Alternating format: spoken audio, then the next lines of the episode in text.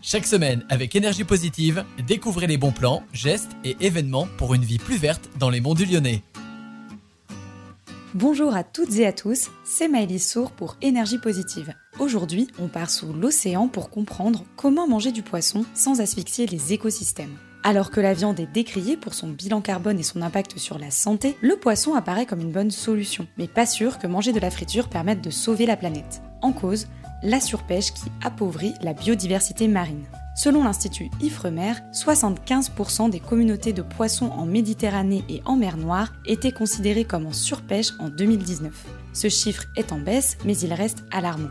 À échelle individuelle, il est possible d'agir pour minimiser son impact sur les océans.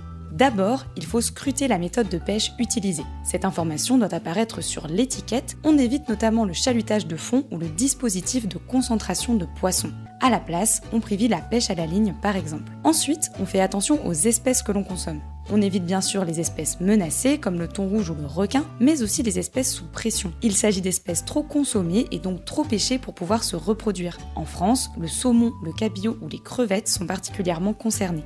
On prête aussi attention à la saison. Comme les fruits, les poissons ne se consomment pas de la même manière toute l'année. Il faut surtout éviter les espèces en période de reproduction. Par exemple, on évite les sardines fraîches de décembre à février et les crevettes entre juin et octobre.